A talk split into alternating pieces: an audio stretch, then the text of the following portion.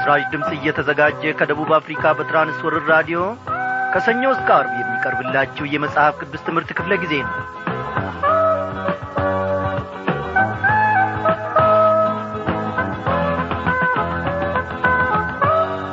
ሰላም ጤና ይስጥልኝ በጌታ የተወደዳችሁ ክቡራን አድማጮቼ፣ እንደምን አመሻችሁ። በእያላችሁበት ስፍራ ሆናችሁ ሰላምታችንን እንደምትቀበሉ ለሰላምታችንም ማጽፈታን እንደምትሰጡ ባለሙሉ ተስፋዎች ነን። እግዚአብሔር ይመስገን። አበበና ለማየው እንደምን አላችሁ ሳትሉን እንደማትቀሩም እኔ አምናለሁ። ወንድሜ ለማየው አዎ ሰላምታውን ከፊት ለፊት የሆነው ለእናንተ አድርስልኝ ይለኛል። እኔም ታዲያ እናንተ በደብዳቤዎቻችሁ ሁሉ ውስጥ ስትጽፉልኝ ለወንድማችን ለዓለማየሁ ሰላም በልልኝ ለምትሉት ሁሉ ሰላምታችሁን እያቀረብኩለት ነው። እግዚአብሔር ይመስገን። በጸሎታችን ክፍለ ጊዜ ሁሉ ይወንድማችንም ስለናንተ ከኛ ጋር ሆኖ አብሮ ወደ እግዚአብሔር ይማልዳል። እግዚአብሔር ይባርኮ ሳትሉት እንደማትቀሩ አምናለሁ። በዛሬው ምሽት ክፍለ ጊዜ ጥናታችን እንግዲህ ወገኖቼ ተከታታዩን የሶስተኛ ዮሐንስ መልእክት ጥናታችንን እናገባድዳለን በዚሁ ማለት ነው። እግዚአብሔር በዚያ ሁሉ ውስጥ ታላላቁም ነገሮችን እያስተማረን ነው። ጌታችን እንዴት መመላለስ እንደሚገባን ነው ዮሐንስ ስለ ዲዮጥራጥስ የጻፈውን በተመለከተ በቤተክርስቲያን ውስጥ አንዳንዶች አምባገነንና ክፉ እንዲሁም ጠማማ ሰዎች መኖራቸውን ከሱ አቋያ መመልከታችን የሚታወስ ነው።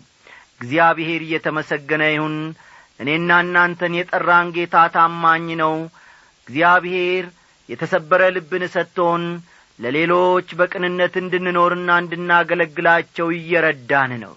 ጌታ ምን ይሳነዋል? ዛሬ ብዙ የባዘኑ፣ ብዙ የተጨነቁ፣ ብዙ እውነትን ለማወቅ የሚጥሩ ሰዎች አሉ። ለነዚህ ሰዎች ማን ይናገር? ማን ይመስክር? አዎ የመከሩ ጌታ ግን መከሩን ሰብስቡ ይለናል። እኛ ግን በራሳችን መንገድ የሥጋ ፈቃዳችንን እየተከተልን የሚመቸንን ብቻ እየፈለግን በመጓዝ ላይ እንገኛለን። ነፍሳት ቢድኑ ባይድኑ ግዴታችን ምንም ያልሆነ ሰዎች ብዙዎቻችን እንኖራለን። ምንም ቅንጣት ታክል እንኳን የማይሰማን ሰዎች ልንኖር እንችላለን። ብዙዎች ሲጠፉ፣ ብዙዎች በተኩላ እጅ ሲወድቁ ወገኖቼ እኔና እናንተ ስለነዚህ መማለድና መጸለይ ይኖርብናል። ጌታ ሆይ የመከሩ ጌታ አንተ ነህ። መከሩን ደግሞ የሚሰበስቡትን ሰራተኞች እባክህ ስጠን እንበለው።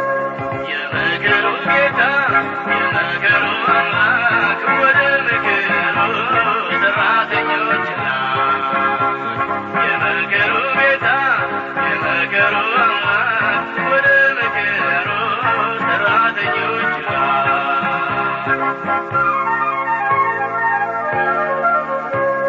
እርግረጅ ይዞ ወደ ኋላ ማያይ የሱስና ባጊ መዝግቦን በሰማይ ጊዜውን መርማሪ ዘመናትን መዛኝ የፍቅር ሰው ይብዛ የሚጠፉን ስታይ የመገሩ ጌታ የመገሩ አምላክ ወደ መገሩ ሰራተኞች ና የመገሩ ጌታ የመገሩ አምላክ ወደ መገሩ ሰራተኞች ና።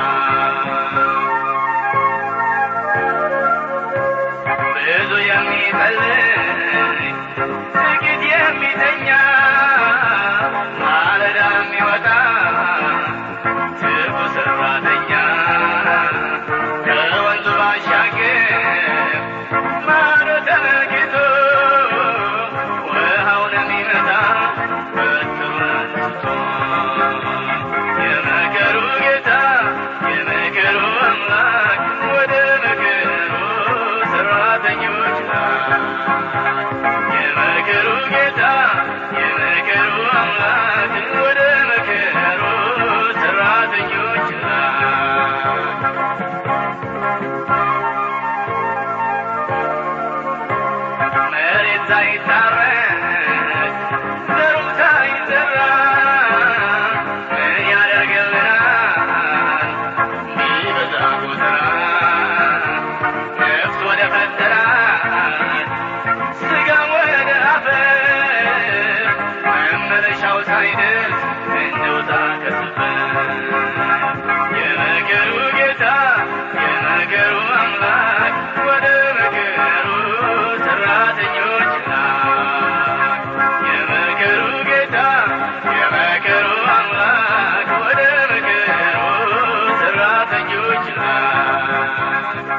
ወንድማችን ታምራት ኃይሌ በዚህ ዝማሬ ስላገለገለን እግዚአብሔር አብዝቶ ይባርክ ሳንለው አናልፍም። እናመስግን። እግዚአብሔር ሆይ ዛሬ ደግሞ በልባችን አንድን ጥያቄ ይዘን በፊትህ ቀርበናል። ከሁሉም በላይ ምስጋናችን ላንተ ክብር፣ ላንተ ገናናነት፣ ላንተ ታላቅነት እናቀርባለን። እነሆ ምስጋናችን ይቀርማል። እግዚአብሔር ሆይ የፈጠርካትን ነፍስ የምትወድ እንዳንተ ያለ አምላክ ማን ነው? ስንወርቅና ስንቆሽሽ እንኳን ተነሱ ብለህ በፍቅርህ ትደግፈናል፣ በምህረትህም ደግሞ ትጠግነናል። በልጅህ በጌታ በኢየሱስ ክርስቶስ ደም ኃጢአታችንን ስለምታጥብ ክብር ተመስገን። ጌታ ሆይ ብዙ የሚጠፉ ነፍሳት አሉ፣ ብዙ የባዘኑ። መዳኛችን ምንድነው? ተስፋችን ምንድነው? እርካታ አተናል፣ ሁሉንም ሞክረናል፣ ሁሉንም ቀምሰናል፣ ግን ሰላም ሊሆንልን አልቻለም የሚሉ ዛሬ ብዙ ሰዎች በስተዋል። እግዚአብሔር ሆይ ይህንን ነፍስ ጌታዬ ሆይ በአንተ ለመደገፍ የምትናፍቅን ነፍስ የሚመልስ የአዝመራ ሠራተኛ ዛሬ ያስፈልገናል። ለኔም ለወገኖቼም ይህ ጥያቄያችን ነው። እግዚአብሔር ሆይ በዚህ መልክ ደግሞ ዛሬ ወደ አንተ ቀረብን። እነሆ የመከር ሠራተኞችን እግዚአብሔር ሆይ ወደ መከሩ እንድትልካቸው፣ እንድታስታጥቃቸው በኃይልና በግርማ በሞገስህ እግዚአብሔር ሆይ በመንፈስ ቅዱስ ኃይል ደግሞ እንድታረሰርሳቸው ወደዚህ ወደ ጨለማው ዓለም ውስጥ ወደሚኖሩት እግዚአብሔር ሆይ ወደ ባዘኑትና ወደ ጠፉት ደግሞ እንድትልካቸው እንለምንሃለን። እውነትህን ደግሞ በማገልገል ብርሃንህን ደግሞ ለሌሎች በማብራት ላይ ያሉትን ያንተን ባሮች ያንተን አገልጋዮች ደግሞ እግዚአብሔር ሆይ ተመልከታቸው። ጌታዬ ሆይ በደረሱበት ስፍራ ሲጠማቸው የሚጠጡትን ውሃ እንኳን ላያገኙ ይችላሉ። ተርበው የሚበሉትን እንጀራማ አይደለም ቆሎም በኮረጆአቸው ውስጥ እንኳን ላይኖር ይችላል። እግዚአብሔር አባቴና አምላኬ ሆይ ጉልበታቸው ዝሎ አይዟችሁ መልካም አድርጋችኋል እግዚአብሔር ይባርካችሁ ብሎ የሚመርቃቸው ሰው እንኳን ሲጠፋ በመውጣትና በመግባታቸው እነሆ በመዛላቸው እግዚአብሔር አምላኬ ሆይ ተባረኩ የሚላቸው ሰው ከጎናቸው ሲጠፋ አንተ ፈጥነ ከጸባዖት እንድትደርስላቸው፣ በጎዶላቸው ሁሉ ሙላት እንድትሆናቸው፣ እርካታቸው እንድትሆናቸው፣ እንጀራቸውና ውሃቸው እንድትሆናቸው ኢየሱስ ክርስቶስ የእግዚአብሔር ልጅ በዚህ ሰዓት እንለምንሃለን። አቤቱ አምላኬ ሆይ ስለ ስምህ ብለው ደግሞ ብዙ የባዘኑ፣ ብዙ የደከሙ፣ ብዙ የሮጡ ሊኖሩ ይችላሉ። እግዚአብሔር ሆይ በእጃቸው የሚደምሩትና የሚቀንሱት ገንዘብ እንኳን ባይኖራቸው ትርፋቸውና መከታቸው እንደሆንካቸው፣ ገንዘባቸውና ወርቃቸው እንደሆንካቸው ጌታ መንፈስ ቅዱስ ለልባቸው እንድታረጋግጥላቸው እንለምንሃለን። የጠላትን ሹክሹክታ፣ የጠላትን ወሬ በጌታ በኢየሱስ ክርስቶስ ስም እኛ እንረግማለን። ከነሱ እንድታርቅ እግዚአብሔር ሆይ እባክህ አይዟችሁ፣ እኔ አምላካችሁ ነኝ፣ እኔ በትራችሁ ነኝ፣ እኔ መሪያችሁ ነኝ እያልክ ልባቸውን በጽናት፣ ልባቸውን በፍቅር፣ ልባቸውንም በጌታ መንፈስ ቅዱስ ኃይል እንድትሞላ በዚህ ሰዓት እንለምንሃለን። እግዚአብሔር አባቴና አምላኬ ሆይ ለምን በዚህ ሰዓትንን ጥያቄ ወደ አንተ እንድናቀርብ ስላደረክ አናውቅም። እግዚአብሔር ሆይ ተስፋ የቆረጠ አገልጋይ ሊኖር ይችላል፣ የደከመ አገልጋይ ሊኖር ይችላል፣ ሰዎች አላዩኝም ብሎ እንቅልፉን ጭልጥ ያደረገ በዚህ ዓለም ውስጥ የሚባክን አገልጋይ ሊኖር ይችላል። ዛሬውኑ መልሰው ወደ ቀድሞ ፍቅሩ ጌታ እግዚአብሔር ሆይ ዛሬውኑ መልሰው አለውልህ በለው። ጌታ ኢየሱስ ክርስቶስ እኛንም ደግሞ ተመልከተን። በዚህ ዓለም ይያልን ብዙ ሕይወታችንን ሊጎዱ ብዙ ሕይወታችንን ሊነጥቁ የሚያጓጉን ነገሮች ይኖራሉ።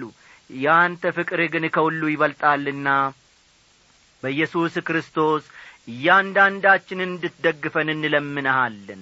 በተማርነው እውነት መቆም እንድንችል እርዳን። በተማርነው እውነት መመላለስ እንድንችል እርዳን። በተማርነው እውነት ለሌሎች ብርሃን መሆን እንድንችል እርዳን። እግዚአብሔር ሆይ ልመናችንን ከጸባዖት ሆነ ደግሞ ስለሰማ እናመሰግንሃለን። ጌታ እግዚአብሔር ሆይ ክብር ተመስገን። በእውነት እኔንም ወገኖቼንም ስለተመለከትክ ስምህን እጅግ አድርገን እናመሰግንሃለን። በመድኃኒታችንና በጌታችን በኢየሱስ ክርስቶስ በዚህች ምሽት ደግሞ የምንማረውን ቃልህን ባርክልን። አሜን።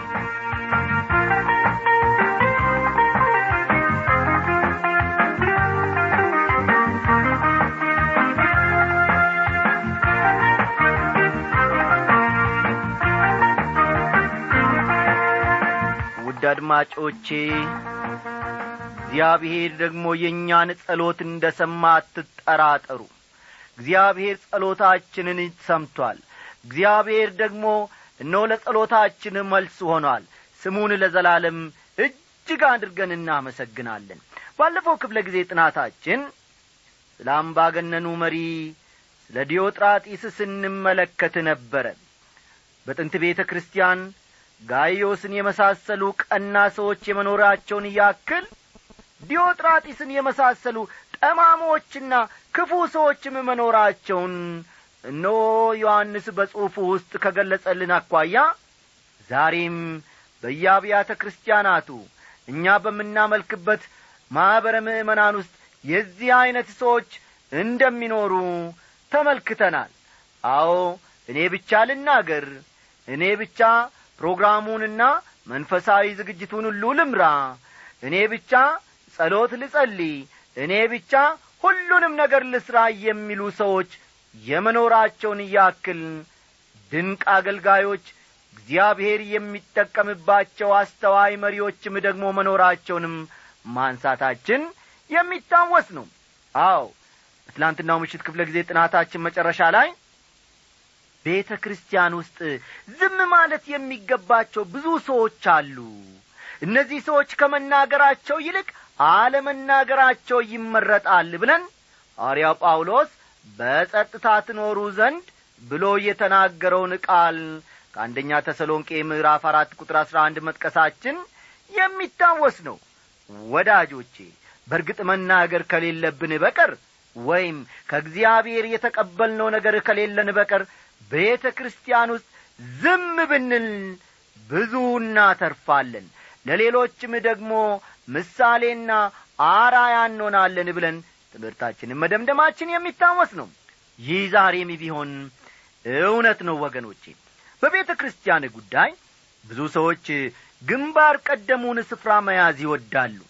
ዛሬም ቢሆን ዲዮጥራጢስን የመሳሰሉ ሰዎች ሞልተውናል። የረባውንም ያረባውንም ሲናገሩ አድማጭ እንዲኖራቸው ይፈልጋሉ። አንዳንድ ሰዎች በፍጹም ቤተክርስቲያን ውስጥ ብቻቸውን ባይዘምሩ ይሻላቸዋል። ይሄ አንድ ዘማሪ መድረክ ላይ ወጥቶ ለብቻው የሚዘምረው ሶሎ የምንለው አይነት መዝሙር ነው። እነዚህ ሰዎች የሙዚቃ መሳሪያ ይዘው ለብቻቸው መድረክ ላይ ወጥቶ ባይዘምሩ ይሻላል።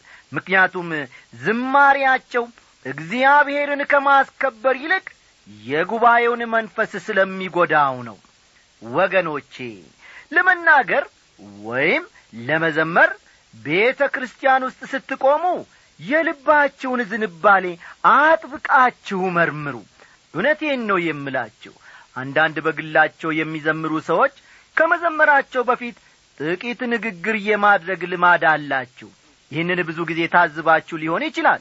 ብዙ ጊዜ ግን የሚናገሩት ማንንም ማያንጽም። ያንን ወይም ይህን መዝሙር ለመዘመር እንደፈለጉ ቀደም ብለው እዚያ መድረክ ላይ ይወጡና ማብራሪያ ይሰጣሉ። ከዚህ ሁሉ ለምን ዝም ብሎ አይዘምሩም? መዝሙሩ መልእክት ካለው ያለነርሱ ማብራሪያ ጉባኤው ያንን ማድረግ ወይም ማድመጥ መረዳት ማያቅተውም። አንድ ዘማሪ ይህን በሚገባ መረዳት ይኖርበታል። ከኔ ይልቅ እናንተ ብዙ ነገሮችን ታዝባችሁ ሊሆን ይችላል ወገኖቼ። ይህን ሁሉ የምነግራችሁ ጉዳዩ በጣም ስለሚያሳስበኝ ነው። ቤተክርስቲያን ውስጥ መደረግ ያለበት ነገር ሁሉ በጥንቃቄና በአግባቡ በሥርዓት መደረግ አለበት እንጂ እግረ መንገድ መደረግ የለበትም። ለያዙት ሥራ ሌሎች ጠንቃቃ የሆኑትን ያክል እኛ ክርስቲያኖችስ ጠንቃቃ የማንሆነው ለምንድን ነው? የምናገለግለው የምንቆመውም በእግዚአብሔርና በእግዚአብሔር ጉባኤ ፊት ነው። ወዳጆቼ አገልጋዮች ነን የምንለውን ጨምሮ ሁላችንም ልባችንን መመርመር አለብን። ለምንድነው ስብሰባ የምንመራው? ለምንድነው የምንዘምረው? ለምንድነው ለስብከት እንድንጋበዝ ፊት የምንለው? ምናልባት በሰዎች እንድንታይ ፈልገን ይሆንን? ይህን የምናደርገው ለእግዚአብሔር ክብር ነውን? ከኛ የተሻለ ስብሰባውን መምራት የሚችል መኖሩን ፈጽሞ አንርሳ። ከኛ የተሻለ መዘመርም መስበክም ማስተማርም የሚችል ሰው መኖሩን ፈጽሞ አንዘንጋ። ምናልባት ዲዮጥራጢስን የምንመስል ሰዎች እንዳንሆን እፈራለሁ። ስለሆነም ማንኛውንም ነገር ከማድረጋችን በፊት ልባችንን እንመርምር። ለታይታና እንዲህ አለ ለመባል የምናደርገው ነገር ቤተክርስቲያንን ከመጥቀም ይልቅ ክፉኛ ይጎዳታል። እግዚአብሔርም በእኛ ያዝናል። ዮሐንስ ለችግሩ መፍትሄ የሚሆን ሐሳብ ያቀርባል። ቁጥር 10 ተመልከቱ። ስለዚህ እኔ ብመጣ በእኛ ላይ በክፉ ቃል እየለፈለፈ የሚያደርገውን ሥራውን አሳስባለሁ። ይህም ሳይበቃው እርሱ ራሱ ወንድሞችን አይቀበልም። ሊቀበሏቸው የሚወዱትን ከልክሎ ከቤተ ክርስቲያን ያስወጣቸዋል ይላል። እኔ ብመጣ የሚለው ቃል ምናልባት ወይም ድንገት የመጣው እንደሆነ የሚል ሐሳብ አይደለም ማስተላለፍ ያለበት። ምክንያቱም መልእክቱ መጨረሻ ላይ የምንመለከተው ዮሐንስ በቁርጠኝነት መምጣት መወሰኑን ነው። አሁን መምጣት ወስኗል። መቼ እንደሚመጣ ግን ገና አላወቅም። በርሱ በኩል እንደሚመጣ ጥርጥር የለውም። በእኛ ላይ በክፉ ቃል እየለፈለፈ የሚያደርገውን ሥራውን አሳስባለሁ ይላል። በክርስትና እምነት ከፍተኛ ስፍራ የሚሰጠው ቃል እውነት ነው። እውነት ደግሞ ራሱን መግለጥ ያለበት በፍቅር ነው። የዚህን ያህል ቀላል የዚያን ያክል አስፈላጊ ነው። ዲዮጥራጢስ ልታይ ማለትን ይወዳል። ይህ ደግሞ የሥጋ ባህሪ ነው አይደለም እንዴ? የመንፈስ ቅዱስ ፍሬ የዋህነት ነው። ዲዮጥራጢስ ግን ሁሉን ነገር መቆጣጠር የሚፈልግ አምባገነን ነው። በመሠረተ ሐሳብ ደረጃ የዋህነት የደካማነት ወይም የፈሪነት ምልክትም አይደለም። አንድ ጊዜ አንድ ሰው ሲናገር ዝምታ ወርቅ ነው፣ አንዳንድ ጊዜ ግን ወርቅ ይመስላል እንጂ ወርቅ አይደለም ማለት። አሁን አስፈላጊ ሆኖ ሲገኝ መናገር ጥሩ ነው። እንደ ዲዮጥራጢስ ያሉ ሰዎችን ሥርዓት ማስያዝ ያስፈልጋል። ሙሴ በጣም የዋህ ሰው ነበረ። በእስራኤል ልጆች ፊት ቆሞ እውነቱን ሲናገር ግን እኛ በምንረዳው መልኩ በፍጹም የዋህ አይመስልም። ጌታ ኢየሱስ ክርስቶስ የዋህ ነበረ። መቅደሱን ከወንበዴዎች ለማጽዳት ግን ከበድ ያለ እርምጃ ወስዷል። እኔ እስከማውቀው ድረስ በዚህ ጉዳይ ላይ የሚናገሩ ሰዎች አልገጠሙኝም። አጠንክሬ የምናገረውም በዚህ ምክንያት ነው ወገኖቼ። እንዲህ ያሉ ነገሮች በቤተክርስቲያኖቻችን ውስጥ ሲፈጠሩ ድምጻችንን ማሰማት መቻል አለብን። ዲዮጥራጢስ ያዋሪያትን በተለይም ደግሞ ያዋሪያው ዮሐንስን ስራ ለማሰናከል ቆርጦ ተነስቷል። ስለዚህም ዮሐንስ ወደዚያ ሲመጣ እርሱን በተመለከተ የምናገረው ይኖርኛል፣ ለፍላፊና ክፉ ተናጋሪ መሆኑንም ሁሉም እንዲያውቀው ማድረግ ይኖርብኛል እያለ ነው። በአንድ ወቅት ይህን በተመለከተ አንድ የጌታ አገልጋይ እንዲህ ሲላጫወተን፣ ቀድሞ በመጋቢነት የማገለግልበት ቤተክርስቲያን አባል የነበረ ሰው ስልክ ደውሎ ይቅርታ እንዳደርግለት እንደሚፈልግ ነገረኝ አለ። አልነው መናገር የማይገባኝን ወይም የማላውቀውን ነገር ስላንተ በመናገር በድያለሁና ይቅርታ አድርግልኝ አለ ያ ወንድም። ይህን ሲናገር እያለቀሰ እንደሆነ ስልክ ውስጥ ይሰማኛል። ታዲያ ከዚያ ቤተክርስቲያን የለቀኩት ያለብኝን ዕዳ እንኳን ሳልከፍል እንደነበረ ያ ወንድም ሲያስወራ እንደነበረ በስልክ ውስጥ ደውሎ ነገረኝ። በመሰረቱ ግን ባገለገልኩበት ቤተክርስቲያን አለ ያ ወንድም፣ ባገለገልኩበት ቤተክርስቲያን አንድም ጊዜ እንኳን ዕዳ ኖሮብኝ አያውቅም። እንዲያውም የኔ ሊሆን የሚገባን እንኳን ትቼ ነው የወጣሁት። ስለዚህም ወንድሜ ይቅርታ መጠየቅ ያለብህ ጌታን እንጂ እኔን አይደለም በማለት መለስኩለት ብሎ አጫወተን። ወገኖቼ ብዙዎቻችን ዮሐንስን የምናውቀው በፍቅር ሐዋርያነቱ ነው። ይሁን እንጂ ጌታ ኢየሱስ ክርስቶስ የነጎድጓድ ልጅ በማለት እንደጠራው መዘንጋት የለባችሁም። አብያተ ክርስቲያናት ዲዮጥራጢስን የመሳሰሉ ሰዎችን በቸልታ ያልፏቸዋል። አይተው እንዳላየ መሆን ይፈልጋሉ። ይህ ግን ችግሩ ይበልጥ ስር እንዲሰድ ከማድረጉም በላይ ምንም አይጠቅምም። በቤተክርስቲያን ውስጥ በደልና በደለኛን፣ ኃጢአትና ኃጢአተኛን እያየን እነሆ በቸልታና በይሉንታ የምናልፍ ከሆነ ወገኖቼ ተጠያቂዎች እኛ ነን። ቁጥር 11 ወዳጅ ሆይ በጎ የሆነውን እንጂ ክፉን አትምሰል። በጎ የሚያደርግ ከእግዚአብሔር ነው፣ ክፉን የሚያደርግ ግን እግዚአብሔርን አላየውም ይላል። መልካም የሆነውን ሁሉ እንዲያደርግ ዮሐንስ ጋይዮስን ሲያበረታታው እንመለከታለን። በጎ የሚያደርግ ሰው ከእግዚአብሔር ሲሆን ክፉ የሚያደርግ ግን ከእግዚአብሔር እንዳይደለ አሁንም በድጋሚ ይናገራል። ወዳጆቼ በምታመልኩበት ቤተክርስቲያን፣ በምታገለግሉበት አብያተ ክርስቲያናት ሁሉ በጎ እያደረጋችሁ ነው ወይንስ ክፉ? እግዚአብሔር ሁሉንም ያውቃል። አሁን ደግሞ የዲዮጥራጢስ ተቃራኒ የሆነውን ዲሜጥሮስን እንመለከታለን። ዲሜጥሮስ ልብ የሚያሳርፍ ወንድም ነው። ተመልከቱ፣ ዲዮጥራጢስ ክፉ፣ አልታዘዝ ባይ፣ እኔ ብቻ ልታይ ባይ ጠማማ ሰው ነበረ። ዲሜጥሮስ ልብ የሚያሳርፍ ወንድም ነው።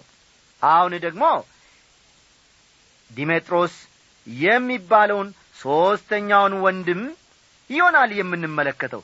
ይህ ሰው ደስ የሚል ነው። ከእርሱ ጋር አብራችሁም ሆነ ስትነጋገሩ ልባችሁ ያርፋል፣ ደስ ይላችኋል። ቀደም ብለን ያየነው ዲዮጥራጢስ አምባገነን ነበር። ይሄኛው ወንድም ግን ልብን የሚያሳርፍ እምነት የሚጣልበት ወንድም ነው። ቁጥር 12 ለዲሜጥሮስ ሁሉ ይመሰክሩለታል፣ እውነት ራሷም ትመሰክርለታለች፣ እኛም ደግሞ እንመሰክርለታለን፣ ምስክርነታችንም እውነት እንደሆነ ታውቃላችሁ ይላል። ዲሜጥሮስ በሁሉም ዘንድ መልካም ምስክርነት አለው። ሰዎች ብቻ ሳይሆኑ እውነት ራሷም ብትሆን ትመሰክርለታለች።